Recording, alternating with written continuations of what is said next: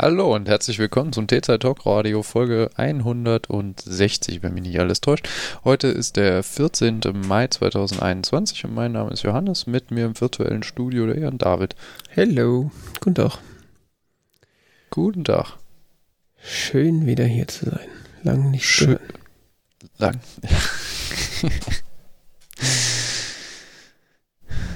Spätestens seit der Pre-Show nicht mehr gehört, ja.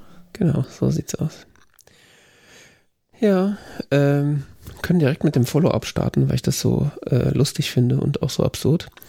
Äh, mhm. Wir haben ja letzte Woche über ähm, äh, diesen Film, diesen Steve Jobs Film ges ges gesprochen, der nicht Steve Jobs heißt, sondern nur Jobs. äh, und äh, in, der, in der Besprechung darüber äh, haben, haben wir diese eine sehr schön gefilmte Szene ähm, erwähnt, in der äh, die Kam also eine Kamerafahrt um, um äh, Steve Jobs quasi herumläuft und ähm, während der iPod ähm, Keynote und ähm, man dann quasi so von hinten auf den iPod filmt und in der Spiegelung der iPod-Rückseite man das Gesicht von Steve Jobs sieht und ich dann gesagt habe, äh, oder sowas ähnlich gesagt habe, wie das wäre doch mal ein geiles Filmposter. Und ich war mir zu dem Zeitpunkt, als ich das gesagt habe, beziehungsweise dann auf deine Rückfrage hin, gar nicht mal so sicher, ob das nicht tatsächlich das Filmposter ist, weil es kam mir irgendwie so einleuchtend vor. Äh, und vielleicht habe ich das auch schon mal irgendwo gesehen, ich weiß es nicht.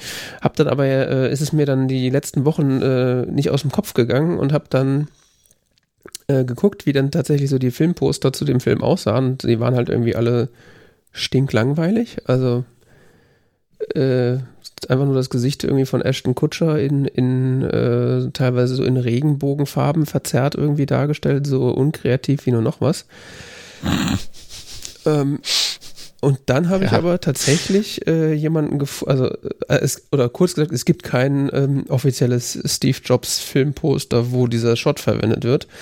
Aber offensichtlich war ich mit der Idee nicht alleine, ähm, denn auf der äh, Plattform äh, Behance, keine Ahnung, was das so ist, kann man wahrscheinlich so Bilder äh, ausstellen oder sowas.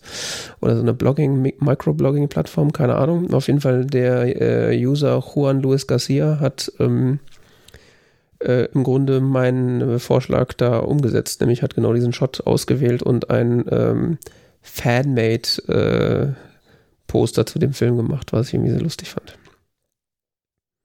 Ja, das war schon dazu. Mhm. Ja, und ähm, des Weiteren äh, kommen wir dann zu der Neuigkeitenkategorie. Äh, wir sprechen ja äh, des Öfteren auch über unsere Filmschau, äh, weiß ich nicht, äh, Medienkonsum, Infrastruktur und, und so. Und wir haben ja beide irgendwie so äh, Systeme laufen, mit denen wir Filme gucken. Und ich hatte ja auch in den letzten Folgen erwähnt, dass ich ähm, Benutzer der äh, App Infuse bin. Ja. Äh, und bis vor kurzem war Infuse 6 ähm, die aktuelle Version und die gab es halt für ein Apple TV und für iOS. Und äh, jetzt, ähm, also ich wusste schon, dass es in Planung ist und habe eigentlich auch schon die ganze Zeit drauf gewartet auf Infuse 7, ähm, weil da nämlich äh, eine Mac-App äh, geplant war. Und äh, jetzt ist die Tage tatsächlich Infuse 7 rausgekommen. Und das heißt, ähm, das, was du auch letztes Mal, äh, als wir über sowas gesprochen haben, gesagt hast, ähm, dass du gerne auf dem Mac so auch mal Sachen guckst und das halt so nicht kannst und deswegen Plex benutzt. Äh, ja, für alle, die jetzt sozusagen ähm, auch auf dem Mac so Media Consumption über so eine Mediathek machen wollen, können jetzt auch dafür Infuse benutzen. Für sie getestet. Ja, ich hab's ausprobiert. Okay, und? Mochte es nicht. Du mochtest es nicht, okay. Hast du es mit deinem Plex Media Server verbunden oder wie hast du es gemacht? Ich habe keine Ahnung, ich habe da irgendwo Dateien hinterlegt, aber das hat irgendwie alles nicht so. Ich weiß nicht, ich habe das nicht irgendwie. Wenn ich hier Screenshots sehe, sieht das anders aus als bei mir. Okay. Der hat ewig was hinzugefügt, aber die Library ist immer noch leer. Soll das so sein? Mm, -mm. Eigentlich nicht. Also der Also erstellt unter Library zeigt da nichts an. also normalerweise, das Ich heißt da so eine normalerweise. riesen, riesen leere linke Seitenspalte mit so drei Ordnern. Und Library, wenn ich da drauf kriege, kriege ich so, ja, du hast keine Playlisten. Aha. Ähm, warte mal, ich kann das mal be- Aber unter der Startseite Home kriege ich so, hey, ich habe folgende Serien hinzugefügt, alles voll cool hier. Okay. Ich, Keine Ahnung, vielleicht habe ich es nicht lang genug laufen lassen oder so, weil ich irgendwann dann keinen Bock mehr hatte. Das kann sein. Also ich habe, äh, also wenn ich das aufmache und dann ist ja Startseite bei mir auch, äh, kommt ja als erstes. Und da wird mir jetzt quasi angezeigt, was ich so zuletzt geguckt habe und wie da mein äh, Fortschritt sozusagen ist. Und dann, was ich jetzt zuletzt hinzugefügt habe. Ja, jetzt kann ich Bibliothek auch ausklappen. Ja, jetzt kann ich die hier ausklappen, das konnte ich gestern noch nicht. Ja, Ach ja. Dieses Ausklappen hatte ich nicht bisher. Hm. Ich hatte, hier, äh, ich hatte hier drei Punkte, Startseite, Bibliothek, Dateien. Die konnte ich nicht ausklappen oder sonst was. Ich konnte nur auf die Punkte selber draufklicken. Hm. Ja, Das da ist hast du neu. entweder nicht lange, lang genug warten, laufen lassen oder das war irgendwie so ein Bug, weil ich hatte auch am Anfang das Gefühl, dass das nicht so ganz rund lief, ähm, weil ich habe ja von Infuse 6 auf Infuse 7 abgegradet und ähm, der, der macht, was er macht, ist quasi so die ganzen Metadaten, was er so in der, in der Mediathek alles drin hat und so, das, das synchronisiert er ja über iCloud. Das heißt, bei mir hat er eigentlich nicht viel irgendwie vom Server abrufen müssen, also von meinem Synology, sondern das sollte eigentlich so an Infos grob mehr oder weniger alles in iCloud drin sein.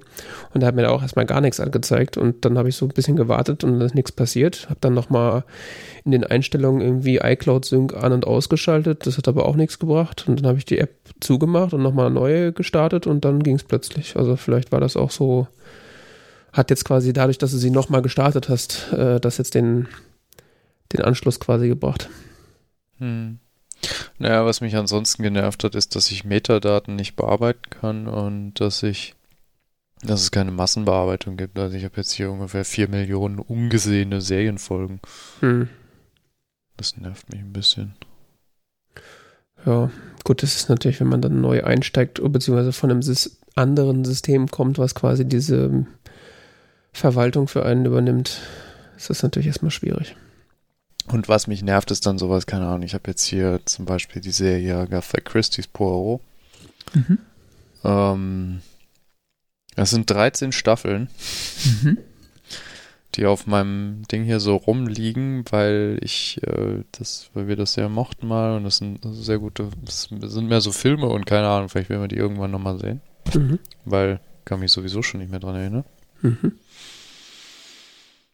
Ähm,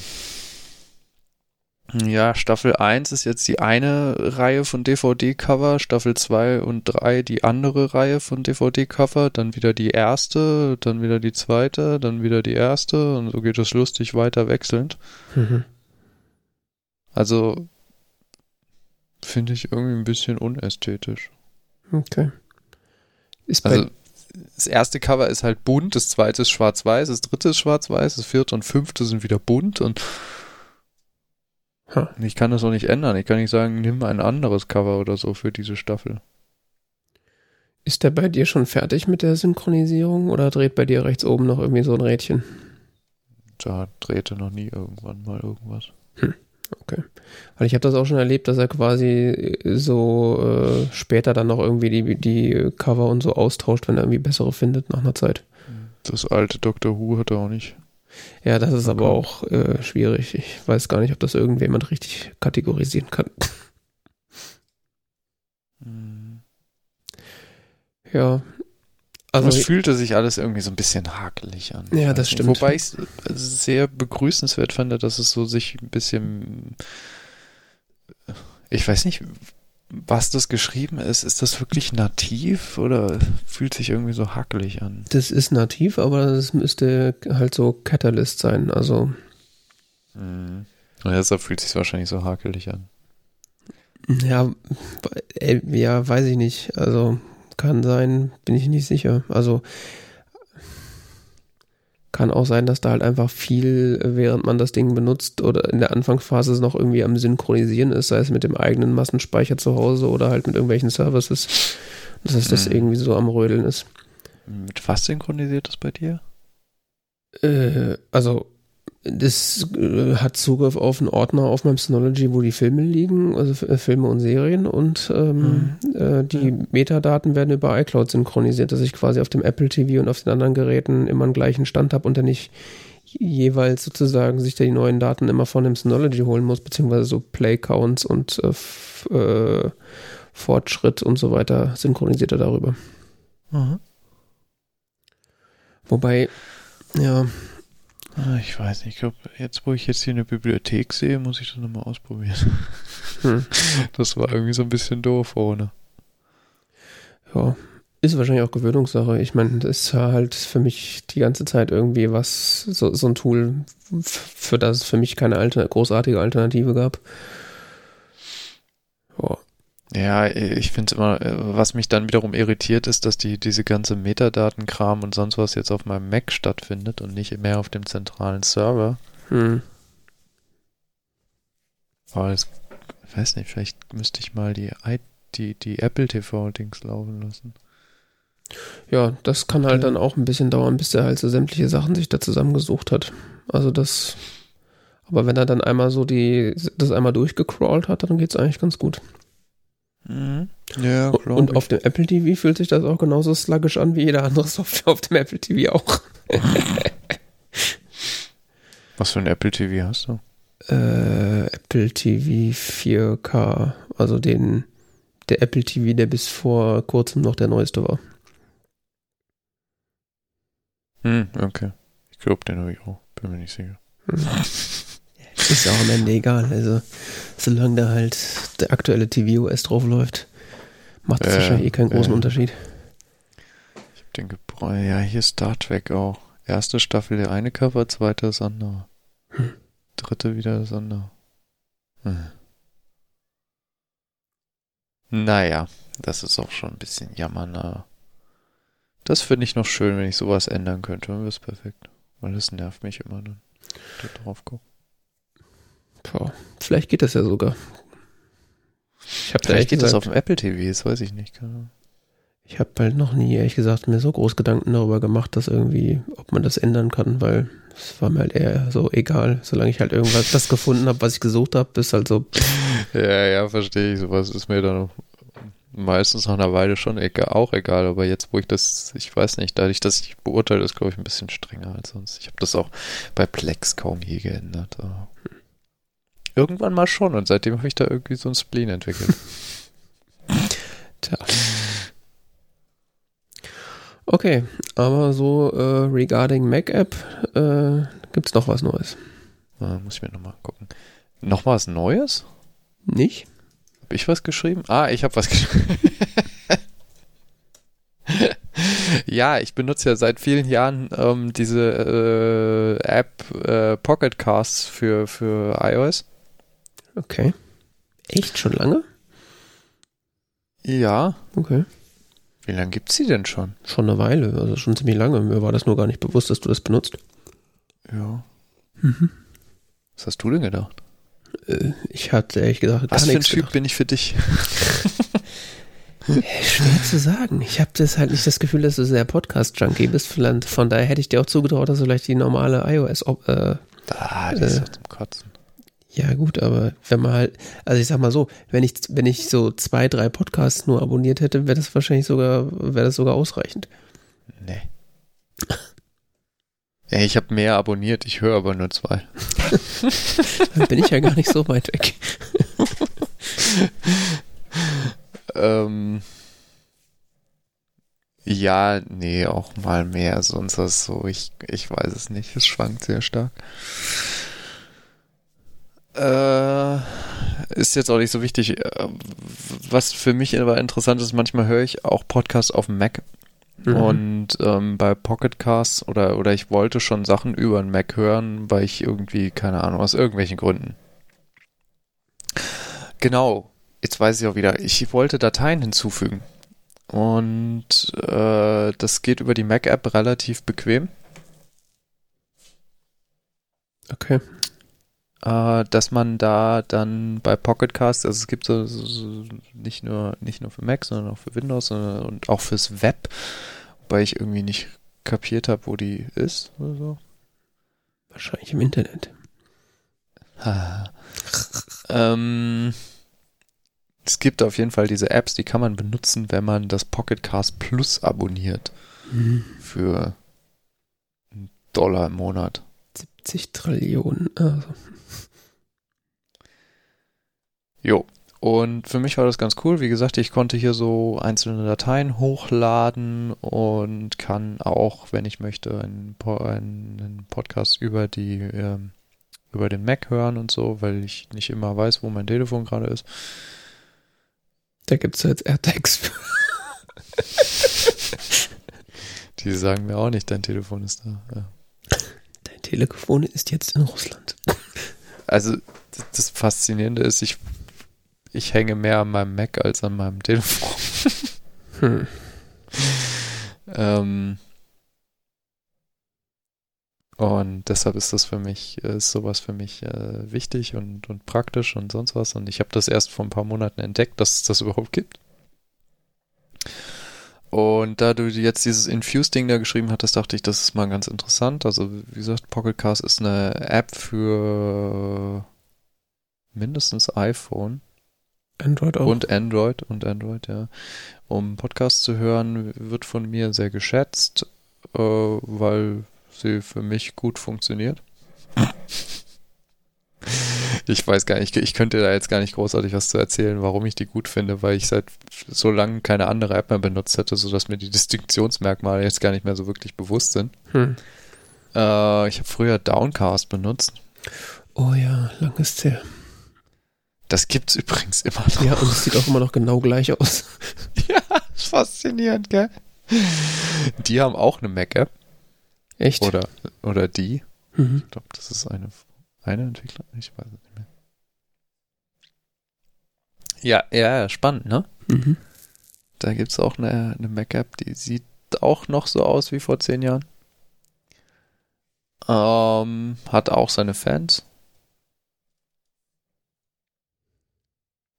Nun gut, äh, ich wie gesagt, ich wollte nur darauf hinaus, dass es die, dass es die, die Mac-App gibt und dass ich die cool finde und dass man da äh, zusammen dann, wenn man dieses Premium, nee, Plus-Paket hat, dann gibt es dann auch noch dieses Cloud Storage, das heißt, man kriegt dann noch so ein bisschen Speicher, wo man Sachen hochladen kann und das synkt sich dann über diese Apps hinweg und Mhm.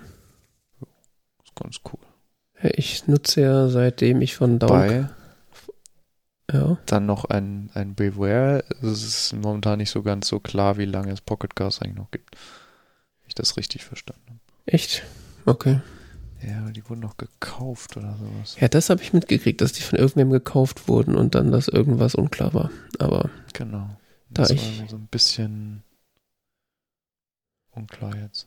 Da ich die App aber nie aktiv benutzt habe, also ich habe die auch schon mehrfach immer mal so eine OPML-Datei mit meinen, mit meinen Subscriptions reingeworfen und mal ausprobiert, aber ich habe mich dann irgendwie nie überwinden können, die dann mal ernsthaft zu benutzen. Mhm. Weil ich irgendwie seit, weiß ich auch nicht, seit irgendwie schon gefühlt 100 Jahren äh, Overcast benutze. Und äh, Overcast. Ist mhm. das nicht die App vom Ding? vom Ding, ja, Vom Marco Arment? genau. Die habe ich auch mal eine Zeit lang benutzt. Die funktioniert auch eigentlich top. Äh, ich suche halt immer einen Grund, mal andere Podcast-Apps auszuprobieren, weil irgendwann wird man halt irgendwie der, die App, die man benutzt, überdrüssig, aber ich komme irgendwie nicht davon weg. Also es gibt irgendwie, Ich weiß gar nicht, warum ich auf die andere gewechselt bin. Und da warte ich halt auch die ganze Zeit schon darauf, dass da mal so eine Mac-App rauskommt, weil er auch schon irgendwie diverse Male gesagt hat, also mit, äh, weil er auch er hat ja, das war ja sowieso total lustig, er hat ja äh, eigentlich, Overcast war ja sehr lange Zeit iOS only, äh, Quatsch, das sowieso, aber I iPhone only. Und ähm, er hat dann irgendwann mal vor ein paar Jahren irgendwie in Xcode äh, aus Versehen den Haken gesetzt, dass das im App Store auch für iPad verfügbar sein soll. Und da das ja irgendwie so, ähm, äh, dieses äh, Auto-Layout-Zeug, was, was, was man da irgendwie bei, bei den Apple Projekten da benutzt, ähm, hat sich das halt dann automatisch auf, auf iPad-Größe aufgeblasen und war halt dann effektiv eine fertige iPad-App. Und seit diesem Fehler, den er da gemacht hat, hat er jetzt halt auch die iPad-App. Also es ist im Grunde halt die gleiche App, aber die, das Layout funktioniert halt relativ automatisch, relativ gut auf dem iPad. Mhm. Und ähm, seitdem nerven ihn auch Leute, dass er halt auch mal eine Mac-App machen soll. Äh, und er hat dann irgendwie auch schon mal angedeutet, so ja, mit Catalyst und vielleicht kommt dann irgendwann mal irgendwas. Beziehungsweise mhm. äh, auf, weiß ich gar nicht, auf, auf äh, M1 Max müsste das ja, wenn der Entwickler das nicht verboten hat, müsste man Overcast ja sowieso schon öffnen können. Ja, ja, ja, wenn das nicht verboten hat, genau. Ja. Haben aber viele verboten. Ja, ja, kannst runterladen. Ja. Also da hoffe ich noch so ein bisschen auf eine, auf eine richtige Mac-App. Ähm, ja, wobei mir das irgendwie so auch nichts bringen würde, weil wenn, würde ich halt gerne auf der Arbeit irgendwie noch, also ich höre auf der Arbeit äh, schon regelmäßig Podcasts, aber auf dem ja, Mac. Kann ich aufmachen. Okay. auf dem, auf dem Arbeits-Mac, den ich benutze, kann ich keine äh, Apps installieren. Beziehungsweise ich will da meinen Apple-ID-Account nicht hinterlegen. Ja, ja, klar. Das ist halt so ein bisschen das Doofe, wenn man halt über den iOS App Store da dran, dran äh, verknüpft ist, kannst du ja sonst deine, deine Subscriptions da nicht reinbekommen. Oder? Overcast doesn't have an account with this email address. Ja. Jetzt hat der Kater keine Lust mehr. Eieiei.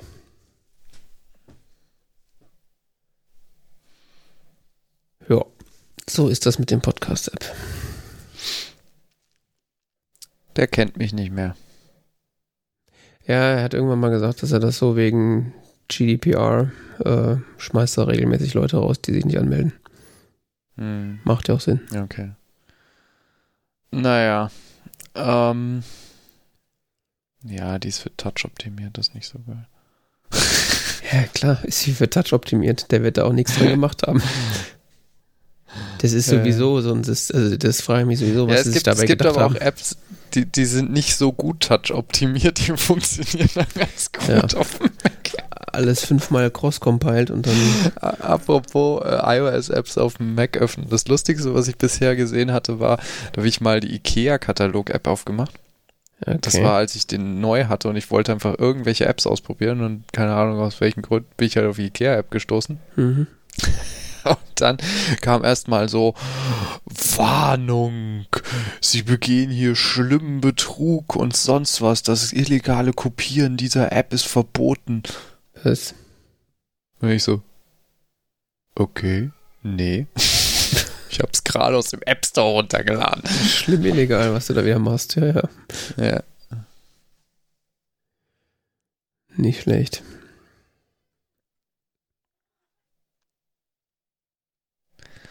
Ja. Okay. Dann äh, müssen wir noch über Kommen den... zur ja. beliebten Kategorie von T-Zeit Podcast Cybersecurity. Genau. Der, der, ihr Cybersecurity Podcast. Fragen Die Experten, ne? Die Experten am Werk. Klar. Noch nie haben äh, haben Geisteswissenschaftler ja. ihnen so gut Cyber, Cybercrime erklärt. Was, was wolltest du denn jetzt erklären da? Ich wollte eigentlich gar nichts erklären. Ich wollte äh, eigentlich ich dachte, nur dachte, eine, du erklärst mir das mal. Nee, ich weiß auch gar nicht, was da passiert ist. Ich glaube auch Tegut selber weiß das so auch genau. nicht. Genau. Ähm, also, eine lustige Geschichte. Ich habe ja vor einiger Zeit schon erzählt, weiß ich nicht, habe ich das im Podcast erzählt? Egal. Ja. Äh, dass ich ähm, äh, nicht mehr so richtig so physisch einkaufen gehe, sondern äh, nur noch so Einkauf, Einkaufszeugs bestelle und mir nach Hause liefern lasse. Äh, zuletzt hauptsächlich über ähm, Prime Now. Und ähm, das ging irgendwie seit irgendwie ein, zwei Wochen nicht mehr so richtig. Also was heißt so richtig, es ging nicht mehr. Stand dann auf der Prime Now Seite so, ja, wir haben gerade Probleme, geh weg. So völlig ohne Begründung.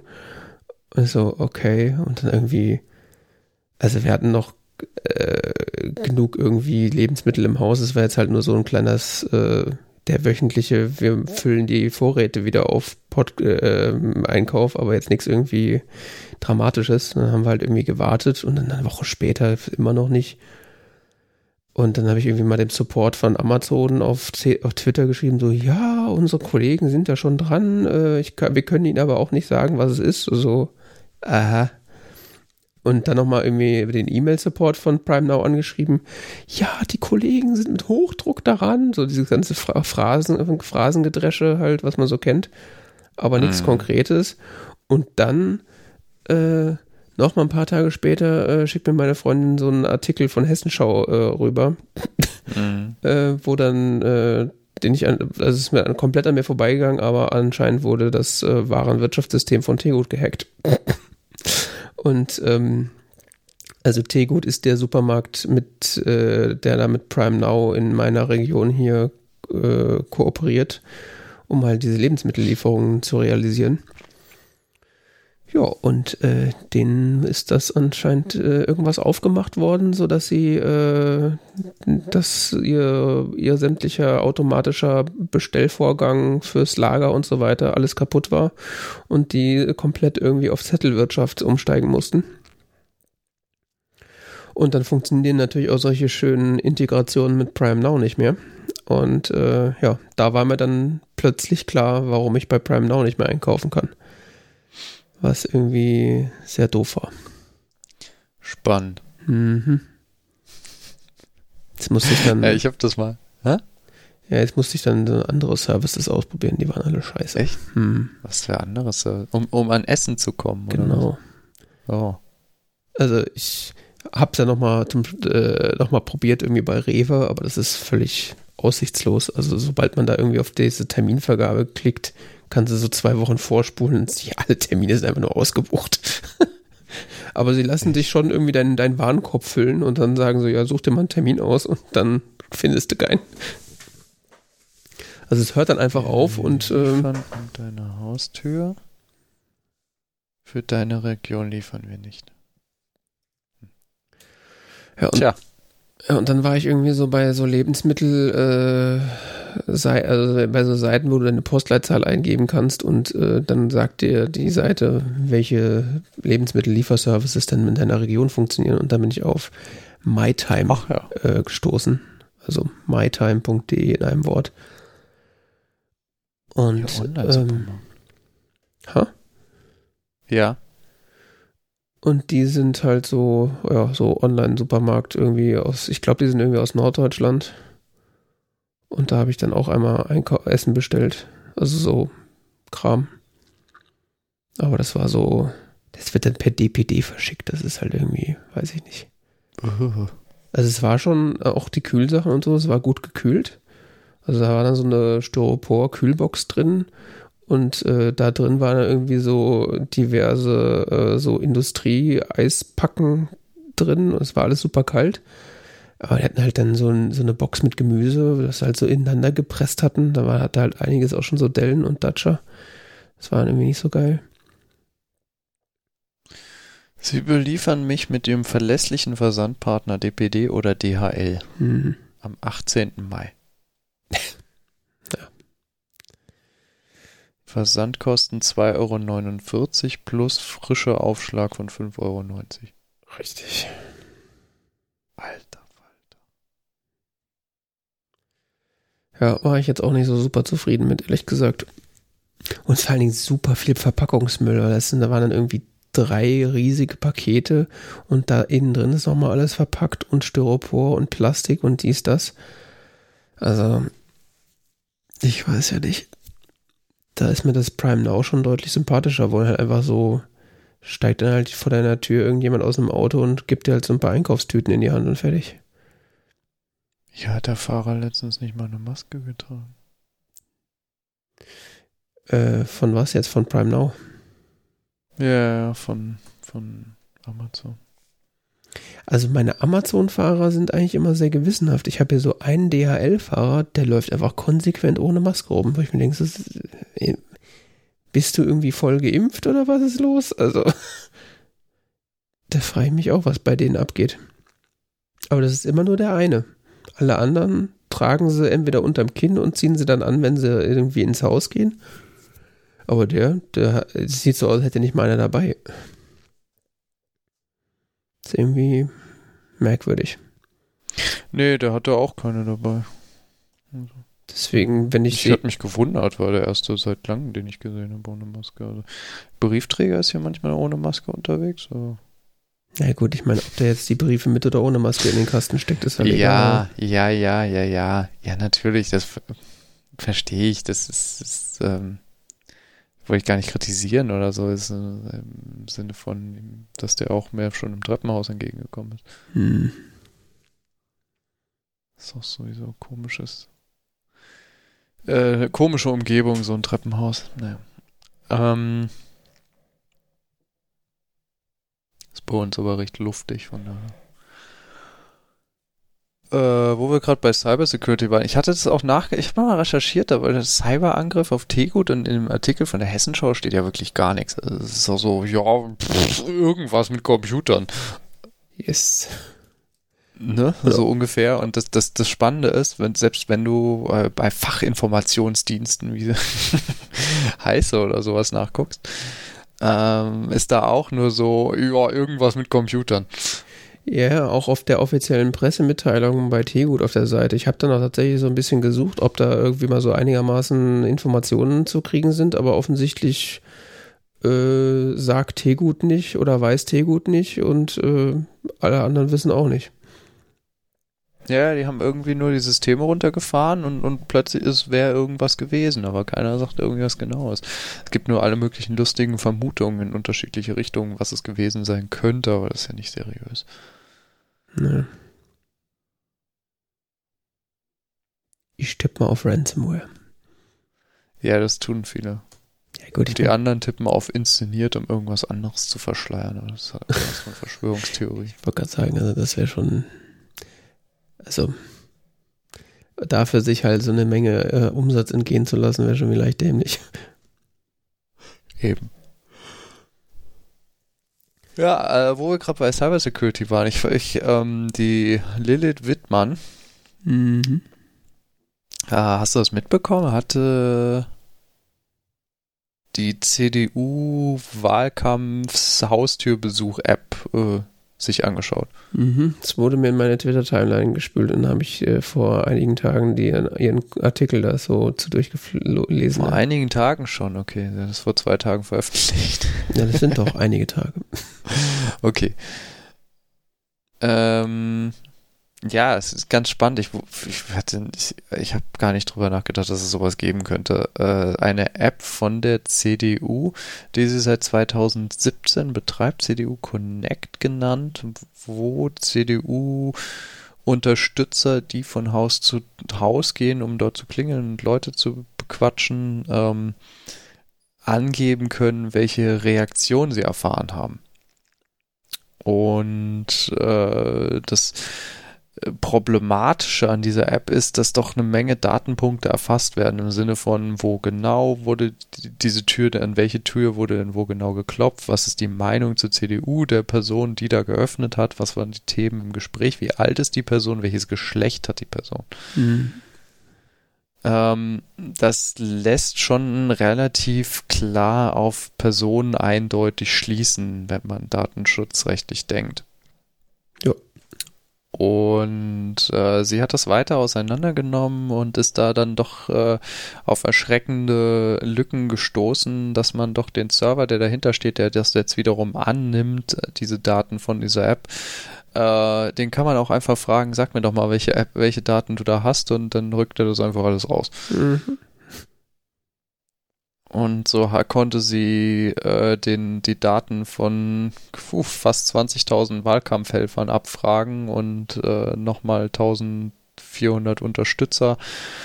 Und äh, da sind teilweise auch wirklich sehr brisante Informationen drin und das, das, das Faszinierende, sie ist dann, sie ist dem weiter nachgegangen und konnte auch feststellen, dass Angaben wie, also die CDU hat das erstmal alles bestritten, dass das problematisch sei und hat erstmal, ja, Datenschutz, da werden auch keine personenbezogenen Daten erfasst und keine Ahnung was. bla bla und die Adressen, die werden ja alle verschleiert und so und sie konnte sich dann aber einen Admin-Account da verschaffen. Hm. Weil das Interface es dann halt auch nicht äh, verhindert hat, dass man sich einen Account anlegt, der höhere Rechte hat und so. Mhm. Ähm, ja, das habe ich auch schon mal bei einem Dienst gemacht. Das geht erschreckend häufig. Um, dass man sich Accounts anlegt, die höhere Rechte haben als der Account von dem man aus, dem man den anlegt. Okay. Happys sind lustig. Ähm, auf jeden Fall konnte sie dann in diesem Webinterface von dieser App als Admin dann auch einsehen, dass äh, die Datenpunkte da doch relativ eindeutig sind und keine Verschleierung der GPS-Daten stattfindet. Das heißt, man konnte schon relativ genau sehen, an welchem Punkt eine Tür war und wie da die Person dazu stand und so weiter. Ja, die CDU hat die App aus dem App Store genommen. Mhm. Und äh, die ist erstmal verschwunden und dann ist ihr aber aufgefallen, hey, es gibt noch zwei weitere Apps, die sehr ähnlich funktionieren, nämlich die von der CSU und die von der österreichischen Volkspartei. Ähm, wohlgemerkt die Part österreichische Volkspartei, über die der Herr Böhmermann kürzlich einen längeren Beitrag gemacht hat. Und ähm, diese Apps funktionieren auf dem funktionieren mit dem gleichen Code, haben nur ein bisschen andere Farbgebung. Ist also von der gleichen äh, Agentur sozusagen, ja. Ist von der gleichen Agentur umgesetzt, die offensichtlich, die irgendwie von Leuten aus dem CDU-Umfeld gegründet wurde und basiert wirklich auf exakt dem gleichen Code, hat also die gleichen Sicherheitslücken. Wurden aber erstmal anscheinend nicht offline genommen und dann auch erst nachdem sie wiederum diesen Fehler gemeldet hatte an das BSI, ähm, wurden die dann auch offline genommen.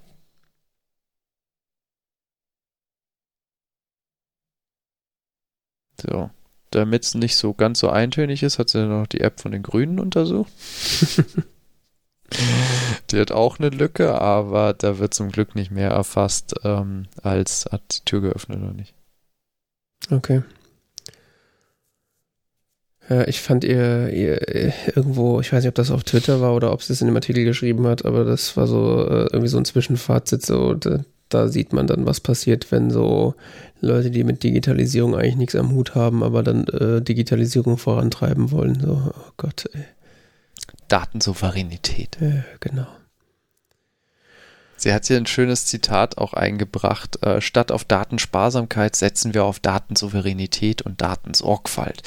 Dieser Paradigmenwechsel lässt uns an den riesigen Wertschöpfungspotenzial der Daten teilhaben, ohne dass wir unsere hohen Standards beim Verbraucher- und Bürgerrechtsschutz aufgeben.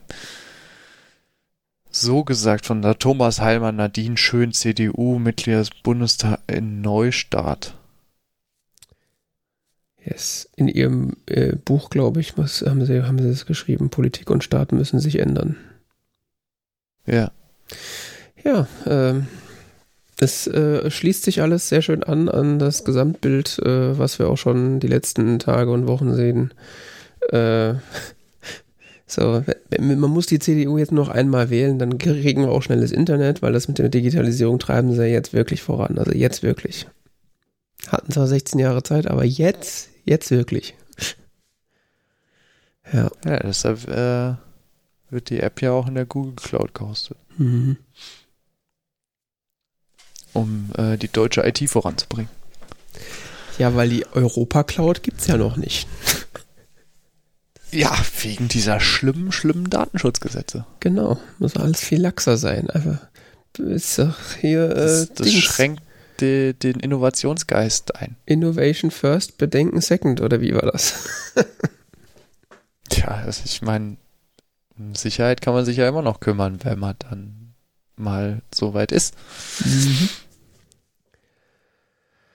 Ja, also ich, äh, also so eine, so eine Art Digitalkompetenz äh, schreibe ich ja eigentlich keiner der aktuell irgendwie im Bundes, äh, potenziell im Bundestag sitzenden Parteien zu. Aber was die CDU da immer in seiner, in ihrer, also die ganzen rechten Parteien in ihrer Selbstverständlichkeit da immer abziehen und dann behaupten, das wäre alles äh, total in Ordnung und in Wirklichkeit äh, kann man bei denen irgendwie ein Handtuch zwischen den Ohren reiben. Also das ist ja, Ein Trauerspiel. Solchen Leuten kannst du eigentlich nur Faxgeräte in die Hand drücken und sagen, hier komm, spiel damit. Das ist Instagram, kannst die Bilder ausdrucken lassen.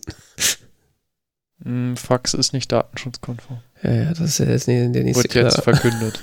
Echt? jetzt, äh, bücken- ja, was? Äh, Ich hab's äh, so am Rande mit einem mitgekriegt, ja. Ja, es gibt eine Entsch Entscheidung dazu, dass das äh, d- Übertragung per Fax nicht, nicht datenschutzkonform ist, Komisch. nicht, nicht sichergestellt, weil, weil, ähm, genau, weil es inzwischen keine leitungsbasierte äh, Verbindung mehr ist, sondern eine paketbasierte.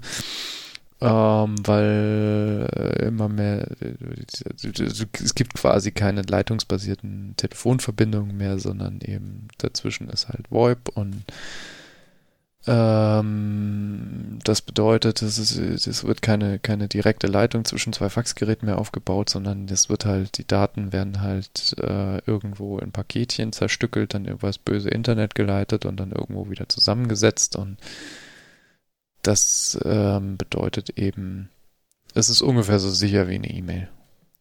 Es Kann man auch funktioniert, gleich eine E-Mail schreiben. es funktioniert ja jetzt auch so sicher, also es funktioniert jetzt auch genauso wie E-Mail. Es kommt irgendwo an, wird zerstückelt, fliegt durch die, fliegt durchs Internet und wird hier zusammengesetzt. Ja, genau. Und damit ist es genauso sicher wie eine E-Mail und weil es ja an sich nicht verschlüsselt ist und so, deshalb äh, Wer hätte das kann man gedacht? das auch, kann man auch gleich eine E-Mail schreiben. Unfassbar. Bloß, dass ein Fax immer noch mehr Rechtssicherheit hat. Rechtlich.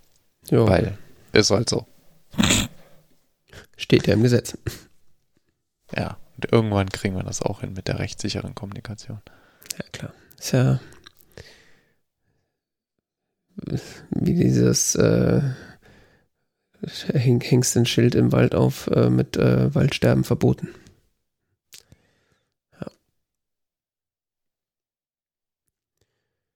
Ähm, Ich sehe gerade, die Inzidenz hier im Kreis ist für Schüler doppelt so hoch wie die durchschnittliche Inzidenz.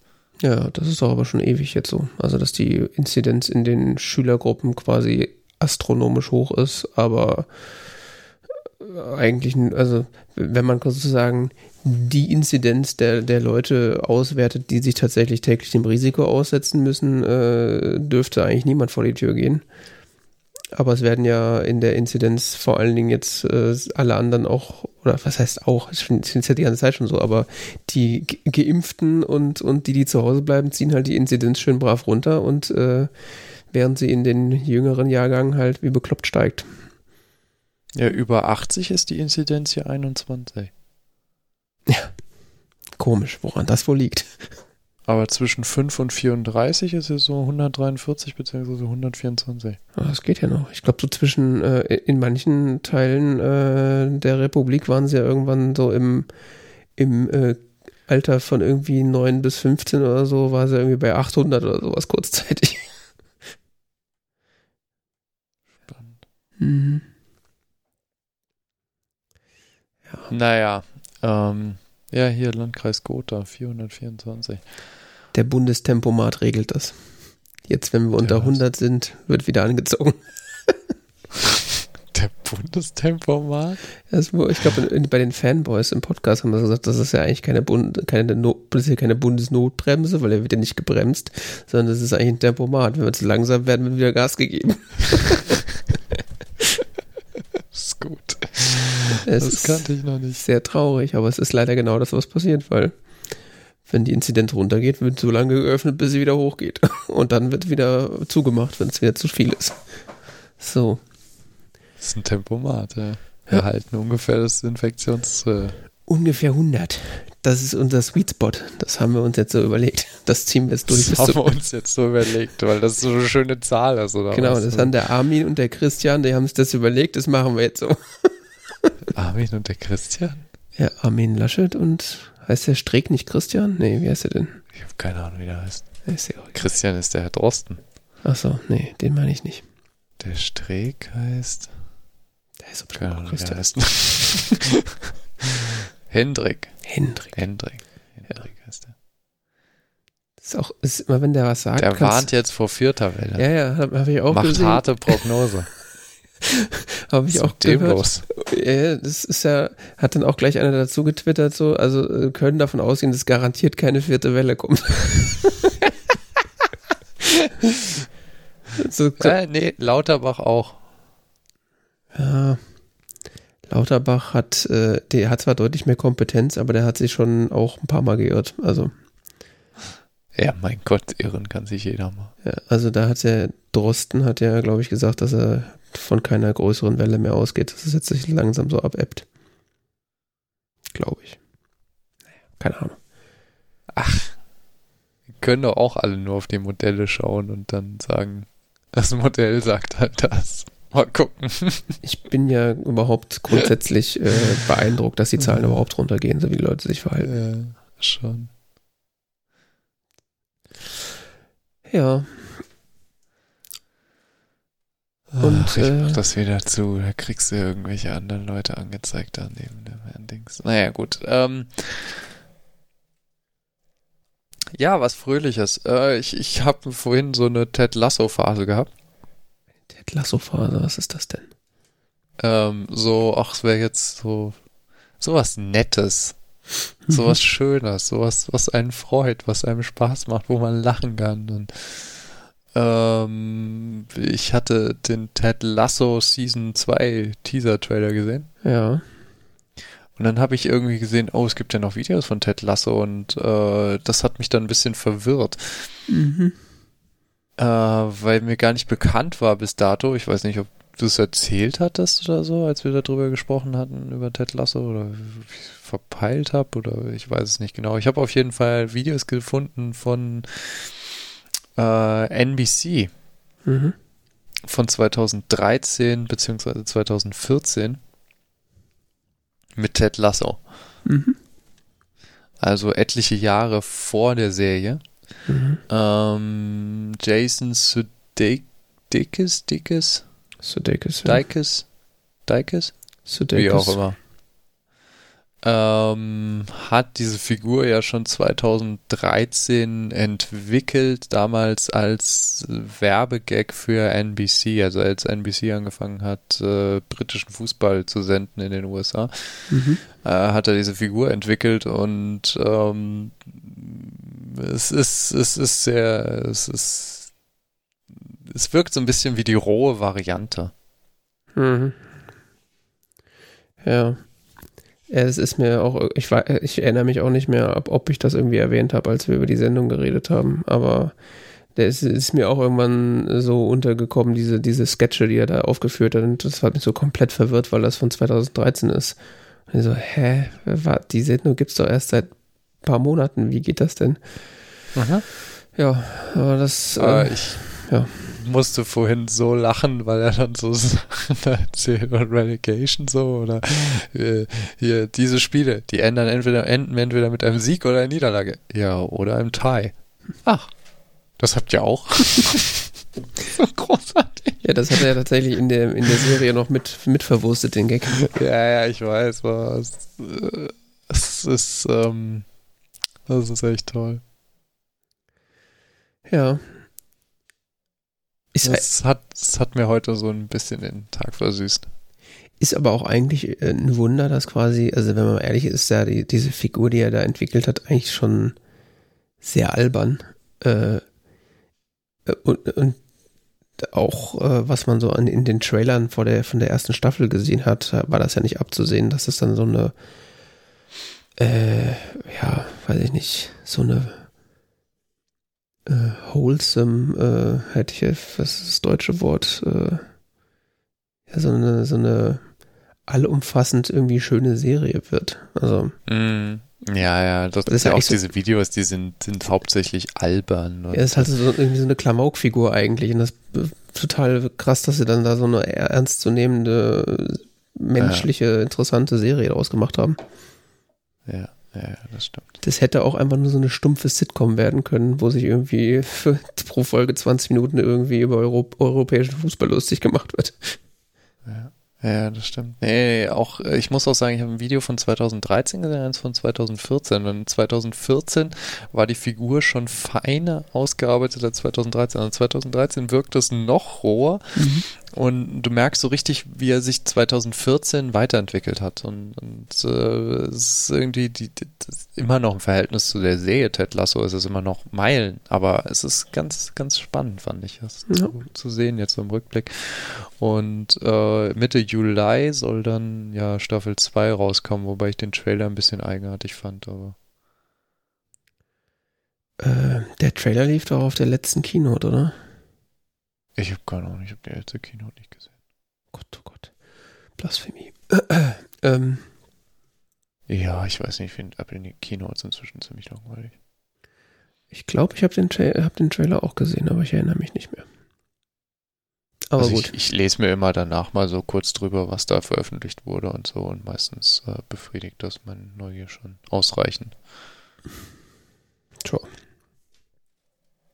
muss mir das Marketinggewäsch da nicht noch sonst reinziehen.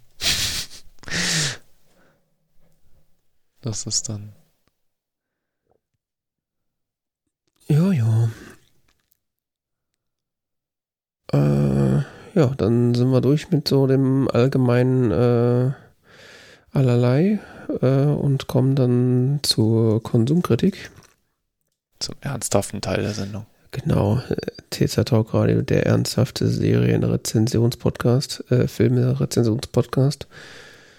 Ähm, wir haben, ähm, wir einigen uns ja jetzt in letzter Zeit schon öfter auf einen Film, den wir vor der Sendung gucken und äh, über den wir dann sprechen. Und äh, über die, auf diesen Film haben wir uns leider außerhalb der Sendung geeinigt, ähm, weil ah. wir zu Lauf zur Aufnahmezeit äh, keine großartige Idee hatten. Äh, so wahrscheinlich auch heute. Also ich weiß nicht, was wir als nächstes gucken. Äh, ich habe mir da keine großen Gedanken gemacht. Mal wieder. Nicht? Mm, nee. Also es wird dann äh, wahrscheinlich darauf hinauslaufen, dass es wieder irgendwie hinterher uns was ausdenken. Ja, äh, mhm. ist auch wurscht. Ähm, mhm. Wir haben den Film Mid-90s geguckt. Äh, ein, äh, wie fast nicht anders zu erwarten, ein US-amerikanischer Film aus dem Jahr 2018. Ähm, Drehbuch und Regie von äh, Jonah Hill. Das äh, ist auch gleichzeitig sein Regiedebüt, also sein erster Film. Ähm, ja, in dem Film geht es um eine, einen 13-jährigen Jungen, der in, äh, wie der Titel verraten lässt, äh, in den äh, spielt in den Mitte der 90er Jahre in äh, äh, Los Angeles äh, und Hauptfigur ist ein 13-jähriger Junge. Ähm, dessen richtiger Name, wenn ich mal, Stevie heißt er, glaube ich, oder? Sunburn. Ja, ja, da ist Stevie. Genau, der irgendwie mit seiner Mutter und seinem Bruder zusammenlebt und äh, dann im Verlauf des Films so, so einer Skateboarder-Truppe beitritt und. Das äh, mit den Namen fand ich tatsächlich ein bisschen schwierig in dem Film, weil die zwischendurch nur so genannt werden. So. Also ich, ich, ich, ich habe auch die ganze Zeit mir überlegt, wie heißt eigentlich diese Hauptfigur Stevie? Das habe ich auch immer noch nicht so richtig im Kopf, weil das lange Zeit nicht genannt wird. Das kommt dann eher später irgendwann mal so. Ja. Gut, ich meine, es ist auch für den Film effektiv. Ja, ja, es ist wurscht. effektiv. Ja, ich fand es nur spannend irgendwie, dass es, dass es so spät erst irgendwie so eingeflochten wird und so. Mhm. Das machen Filme häufig anders. Das ja. ist so ein bisschen der Stil auch dieses Films, das ist einfach nur so zu begleiten, ist das Gefühl. Ja, Stil des Films ist auch äh, ein interessanter Punkt. Also es wird, ähm, um das noch irgendwie so abzuschließen, äh, wird halt so diese Freude, diese Bekanntschaft, äh, die er mit dieser Gruppe von Skateboardern, die er da trifft, äh, diese Bekanntschaft wird da halt dargestellt und äh, wie sie halt so, ja, so eine Art, ich weiß nicht, ob Freunde ist. Also Freunde finde ich ist für das, was sie da machen, ein großes Wort, aber äh, wie er da halt diese Bekanntschaft mit denen macht und dann halt anfängt, so mit denen abzuhängen, wie man das wahrscheinlich nennen würde. Äh, und der der Plot spielt sich im Grunde, ich weiß nicht, ob es genau irgendwo gesagt wird, aber es fühlt sich irgendwie so an, als ob da so paar Wochen oder ein paar Monate irgendwie dargestellt werden. Also auf jeden Fall keine längere Zeit. Also es könnte so, weiß ich nicht, maximal drei Monate oder sowas sein, würde ich sagen. Und es ist irgendwie, ja, was du schon eben gesagt hast, es begleitet irgendwie diese Figur so ein bisschen. Also es ist irgendwie wenig strukturiert, wenig irgendwie, äh, wird auch wenig erzählt. Es ist eigentlich mehr so eine Beobachtung, finde ich. Ähm, und ich bin irgendwie, äh, also der Film hat mich irgendwie ziemlich überrascht, weil ich ähm, irgendwie mit einer ganz anderen Haltung an den Film rangegangen bin, weil, also äh, Regisseur und Drehbuchautor Jonah Hill ist halt irgendwie so, äh, würde ich eher so in Richt, was so seine, die Filme, die ich von ihm gesehen habe, als Schauspieler, ist halt das meiste eher so, spielt er eher so schrille, schrillere Rollen und Krawall und Ulknudelmäßig eher. Also weiß ich gar nicht, ob er irgendwie so richtig ernste Rollen spielt. Also ich glaube, in The Wolf of Wall Street ist halt so wahrscheinlich mit einer seiner ernsteren Rollen, aber alles, was ich sonst im Kopf habe, ist halt eher so Krawall, Klamauk, habe ich das Gefühl. Und auch die Wikipedia sagt, äh, es wäre ein American Coming of Age Comedy Drama. Was mich irgendwie dann so zu der äh, Vorstellung verleitet hat, dass das irgendwie so, ich bin jetzt nicht irgendwie von so, so richtig irgendwie so einer Komödie ausgegangen, aber ich habe irgendwie gedacht, das ist so bin von irgendwie was, irgendwas ausgegangen, was so ein bisschen witzig ist oder so ein bisschen augenzwinkernd irgendwie daherkommt. Und äh, das war es halt überhaupt nicht. Im Gegenteil, ähm, ich muss sagen, ich war teilweise so, auch wahrscheinlich wegen meiner Erwartungshaltung, war ich irgendwie schockiert, wie äh, zum einen, wie brutal dieser Film ist. Also äh, es gehört halt zu der Geschichte dazu, dass, dass äh, die Hauptfigur äh, in Form von äh, in Form von seinem Bruder halt äh, mehr oder weniger regelmäßig übelst verprügelt wird äh, und das wird auch relativ explizit gezeigt, finde ich, womit ich so überhaupt nicht gerechnet habe. Also das ist auch so äh, und überhaupt so die äh, die Krassheit, wie oder was, was für Gefahren auch die, die ganze Zeit er sich da aussetzt. Also, dass er da, es gibt ja so eine Szene, ähm, wo sie halt auf so einem, auf so einem Gebäude äh, skateboarden und äh, irgendwie, sie fangen sie dann an, über so ein, äh, über so ein Loch zu springen, was irgendwie in dem Gebäude ist.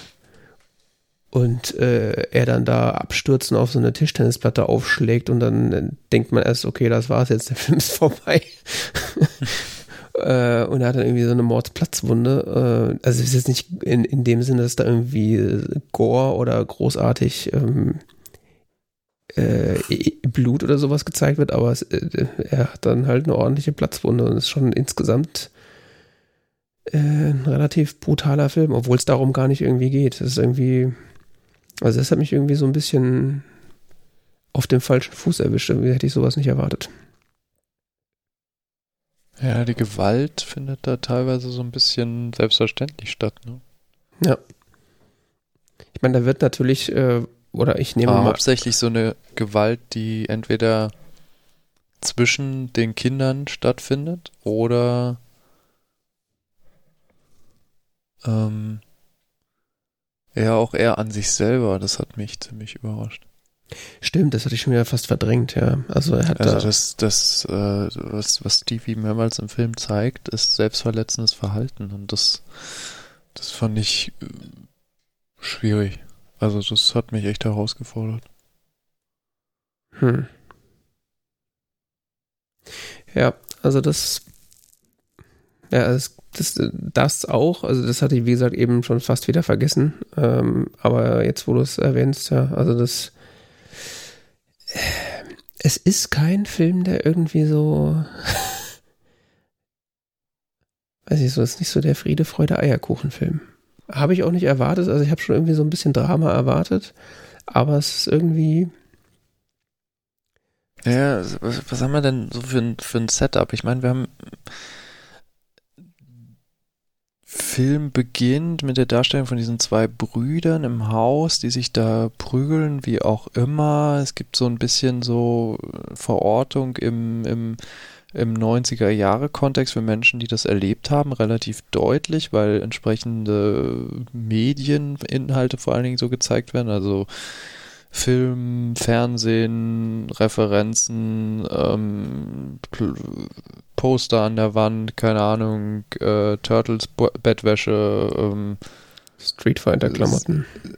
Street Fighter Klamotten, Super Nintendo, ähm, die CDs, die der Bruder hat da.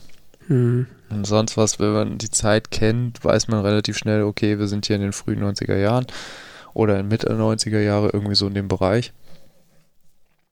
Ähm, die Mutter ist extrem wenig präsent im Film.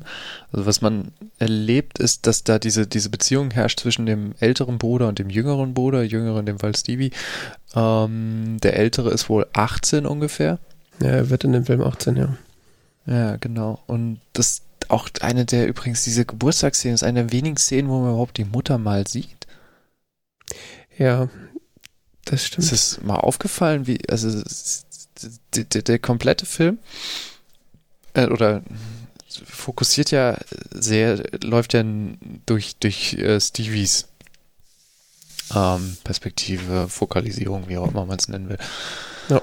Und die Mutter taucht in wenigen Szenen überhaupt nur auf. Mhm. Also in dieser Geburtstagsfeier, wo sie darüber spricht, also ja, bei meinem eigenen 18. Geburtstag, da habe ich dich ja gerade hier breastfeeded. Mhm. Äh, war schon okay. ist sehr jung Mutter geworden anscheinend. Ähm, und dann gibt es auch nur zwei, drei weitere kurze Szenen, wo sie mal auftaucht. Ja. Äh, ja, es ist irgendwie es ist wahrscheinlich auch sinnbildlich dafür, also so selten wie die, wie die Figur der Mutter in dem Film auftaucht, so selten ist sie wahrscheinlich auch für, für Stevie präsent. es ist mhm. wahrscheinlich, ja. ähm, äh, also ich will jetzt nicht sagen, dass er irgendwie ähm, vernachlässigt wird, weil es sieht irgendwie nicht so aus. Also äh, ich habe mich auch die ganze Zeit gefragt. Das ist das Interessante, ne? Ja, also ich habe mich die ganze Zeit Weil, gefragt, ist der Typ, was, was, was ist das für ein Haushalt? Sind die arm? Ist die Mutter die ganze Zeit am Arbeiten? Aber so sieht es auch nicht aus. Also ich meine, die haben irgendwie mehrere Konsolen, die haben vernünftige Kleidung, also die haben, ich sag mal, äh, diese ganzen, ähm, diese ganzen Merch-Klamotten, die die da tragen, äh, ja, ja, genau. die, die sind wahrscheinlich teurer als normale Kleidung. Äh, das Haus ist für drei Personen, würde ich sagen, wahrscheinlich viel zu groß. Und äh, es wirkt halt so, so ein bisschen so broken home in Anführungszeichen, weil halt kein Vater da ist. Aber so was die Voraussetzungen angeht, so sozial und finanziell wirkt es eigentlich nicht so schlimm. Aber nee, es, es wirkt relativ abgesichert auch, dass sie so viel haben. Ich meine, die, die haben bessere, sind da mit mehr Kram ausgestattet als ich in meiner Kindheit. Und ich meine schon als relativ da stabil in dem Bezug bezeichnen. Aber äh, ich, was ich spannend fand an dem Punkt, ist der Kontrast zu den anderen Kids, die er dann da kennenlernt. Also das äh, zum Beispiel, er lernt ja da diese, diese drei anderen Kids kennen, Ruben, Ray und äh, Fuckshit. Und Fourth Grade. Stimmt, sind vier. Und Fourth Grade, ja. Die vier anderen Kids, ja. Äh, wobei man bei Fuckshit und ich glaube auch bei. Ah, ich weiß nicht, bei Fourth Grade könnte man auch den Namen irgendwann noch erfahren. Bei Fuckshit erfährt man nie den richtigen Namen. Was auch interessant ist, weil Fuckshit kommt anscheinend aus der reichsten Familie in der Gruppe. Sie, sie scheinen alle, alle vier bis fünf, je nachdem wie man jetzt zählt, äh, kommen aus unterschiedlichen sozialen Zusammenhängen mhm. und scheinen damit auch ganz unterschiedliche Voraussetzungen und Blick auf die Welt zu, mitzubringen. Ja. Sind aber trotzdem irgendwie als Gruppe vereint durch dieses, durch diese starke Liebe zum Skaten. Mhm. Und ich, ich fand diesen Kontrast spannend von Stevie, der jetzt sicher, der offensichtlich nicht aus einer unproblematischen Familie kommt, im Sinne von, dass da irgendwie so, so Gewalt eine Rolle spielt, also für, für ihn. Ähm, Gewalt zwischen den Geschwistern, Gewalt äh, an sich selber und sonst was. Und aber auf der anderen Seite, es gibt ja diesen, diesen Fuckshit, der äh, dann zunehmend im Film also der wie soll man sagen, der instabilste Charakter skizziert wird. Ja. Aber anscheinend aus der reichsten Familie kommt. Mhm. Das ist das Jesse Pinkman-Syndrom. Jesse Pinkman-Syndrom? Ja, das ist doch in Breaking Bad auch so, dass Jesse Pinkman so eigentlich aus einer gut situierten Familie kommt, aber irgendwie auf so einen auf Gangster ja? macht und äh, ich, ich, kann mich gar nicht mehr erinnern, wo. Ja, ich erinnere mich, dass wir da irgendwann mal in der Sendung auch drüber geredet haben und dass, äh, dass, dass gerade Jesse Pinkman so eine komische oder interessante Figur ist, weil er eigentlich aus, einer, aus einem wohl situierten Haus kommt äh, aber irgendwie so aus Rebellion gegen seine Familie dann äh, so einen auf Gangster macht und halt angefangen hat, Drogen zu verkaufen und zu nehmen und dann deswegen so irgendwie abgerutscht ist. Ja, während, wohingegen ja äh, von, von am Anfang ja so die Perspektive von Stevie auf die Gruppe ist, dass Fuckshit so ziemlich der coolste ist. Nee, nee, und Ray ist der coolste. das wird ja die ganze Zeit gesagt. ja, ja, schon klar. Ja, schon klar, aber irgendwie Fuckshit hat sehr große Rolle irgendwie so. Es ist sehr präsent. Und später gewinnt dann Ray an Präsenz. Mhm. Und auch Fourth Grade, der ja am Anfang auch irgendwie so, so völlig am Rande steht. Und äh, plötzlich sind ja auch dann irgendwann Ray und Fourth Grade die die anscheinend Verantwortung übernehmen, die auch irgendwie so einen Plan für ihr Leben haben. So Ray, so von wegen, er will halt über das Skaten anscheinend aus seinen sozialen Zusammenhängen aufsteigen und ein Fourth Grade, der auch schon so, naja, ich werde ja sowieso beim DMV arbeiten. Ja, so. das, aber auf der anderen Seite trotzdem äh, so ein kreatives Hobby äh, mit, mit seiner Filmerei hat und da auch äh, immer mal durchblicken lässt, dass er vielleicht auch Ambitionen hat, irgendwie Filme zu machen. Mhm. Ja, das ist äh, tatsächlich so ein Thema. Also die, diejenigen in der Gruppe, jetzt mal ausgenommen von Stevie, da ist es glaube ich nicht so klar, aber diejenigen in der Gruppe, die äh, wie äh, Fuckshit quasi eigentlich ähm, es eigentlich gut oder besser haben könnten, denen ist irgendwie so ein bisschen ist alles egal und so und äh, ich meine, er hat ja auch, ich meine, der ist derjenige, der die ganze Zeit das Auto seiner Eltern hat und so. Und äh, die Personen, die aber tendenziell eher aus äh, schlechteren Verhältnissen kommen, haben sozusagen einen äh, Plan oder zumindest den Wunsch irgendwie äh, aus diesem da irgendwie auszubrechen und äh, ja ein sagen wir mal wohl situiertes Leben zu führen oder wie auch immer man das nennen will auf jeden Fall aufzust irgendwie aufzusteigen in oder keine Ahnung. Auf jeden Fall, da ist so eine Art Lebensentwurf quasi vorhanden. Mhm. Ja. Was mich auch bei dem Film irgendwie, oder was mich so ein bisschen äh, verwirrt hat, ist irgendwie so diese, diese Gesamtlage. Also, was wir auch schon angedeutet haben, dass äh, irgendwie so die soziale Situation zu Hause nicht so ganz klar ist. Weil, wie gesagt, es sieht nicht so aus, hätten sie es da jetzt furchtbar schlecht. Auf der einen Seite wird er ständig von seinem Bruder verdroschen, ist schon fast äh, nett ausgedrückt. Also in manchen Szenen dachte ich so, also wenn er den äh, noch einmal so schlägt, dann äh, war es das. Ähm, ich meine, der Typ ist 18. Also das ist jetzt nicht so, dass ich da irgendwie zwei Sechsjährige irgendwie so kloppen. Ähm, mm. Und äh, das und das halt irgendwie, es ist kein Vater da, was jetzt äh, erstmal nur so eine Beobachtung ist, aber es wird auch irgendwie dazu nichts weiter gesagt.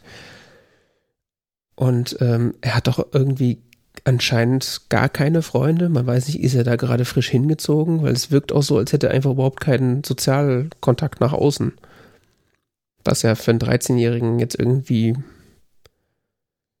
auch nicht, also keine Ahnung, zumindest mal, er geht doch nie zur Schule. Sind da gerade Ferien? Ich weiß es nicht.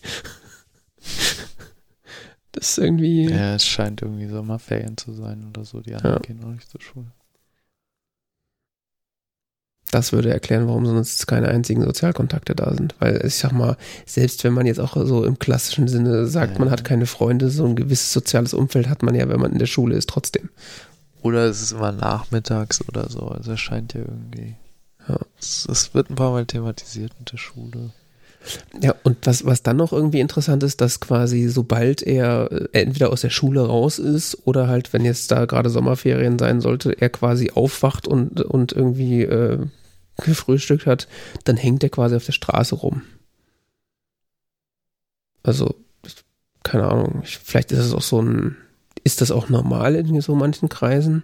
oder in der Zeit, ich weiß es nicht, aber es kommt mir aus der, aus meiner persönlichen und aus der, aus der heutigen Sicht irgendwie komisch vor.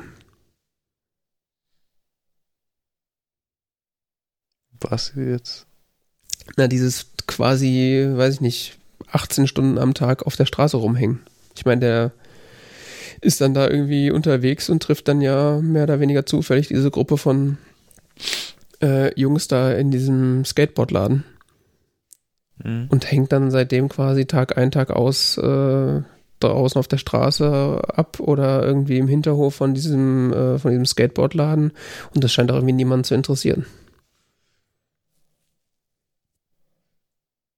Und ist dann irgendwie ja, abends. also weil ich das kapiert habe, tun die das aber immer nachmittags oder so. Also, ja. So habe ich das zumindest interpretiert es lässt sich auf jeden Fall relativ sicher sagen, dass die Mutter keinen irgendwie sonderlich großen Einfluss darauf hat, was ihr Sohn macht. Und es scheint ihr auch irgendwie egal zu sein, weil es wird ja erst sozusagen, äh, ihr, ihr, fällt ja sozusagen erst auf, dass da irgend, äh, das, äh, das, oder es wird erst für sie interessant, was er denn so nachmittags macht, als er dann sich da äh, auf die Fresse legt, auf gut Deutsch äh, und diese Platzwunde am Kopf hat, beziehungsweise dann später, wo er dann äh, im Krankenhaus landet. Naja, das weiß man nicht. Vielleicht hat sie auch einfach da als Werktätige nicht die Zeit so. Ja, das, ja, da gehe ich fast von aus, ja.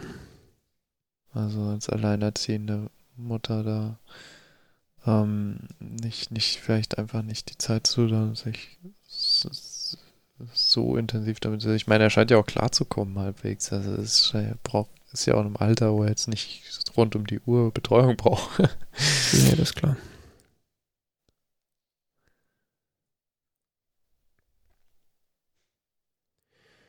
Ja, ansonsten, ja. ich, ich habe ähm, äh, Rezensionen zu dem Film gelesen, bevor ich den gesehen habe. Echt? Ich gar nicht. Ja. Ja, doch, das ist, äh, ich glaube, ich habe in letzter Zeit selten Filme geguckt, wo ich nicht mindestens mal irgendwie so ein paar Kurzrezensionen gelesen habe von Leuten, die irgendwie, denen ich da so ein bisschen vertraue. Und ähm, was so ein, ein, äh, ein Thema, was quasi immer aufkam, war irgendwie so, ach, das erinnert mich so sehr an meine Kindheit.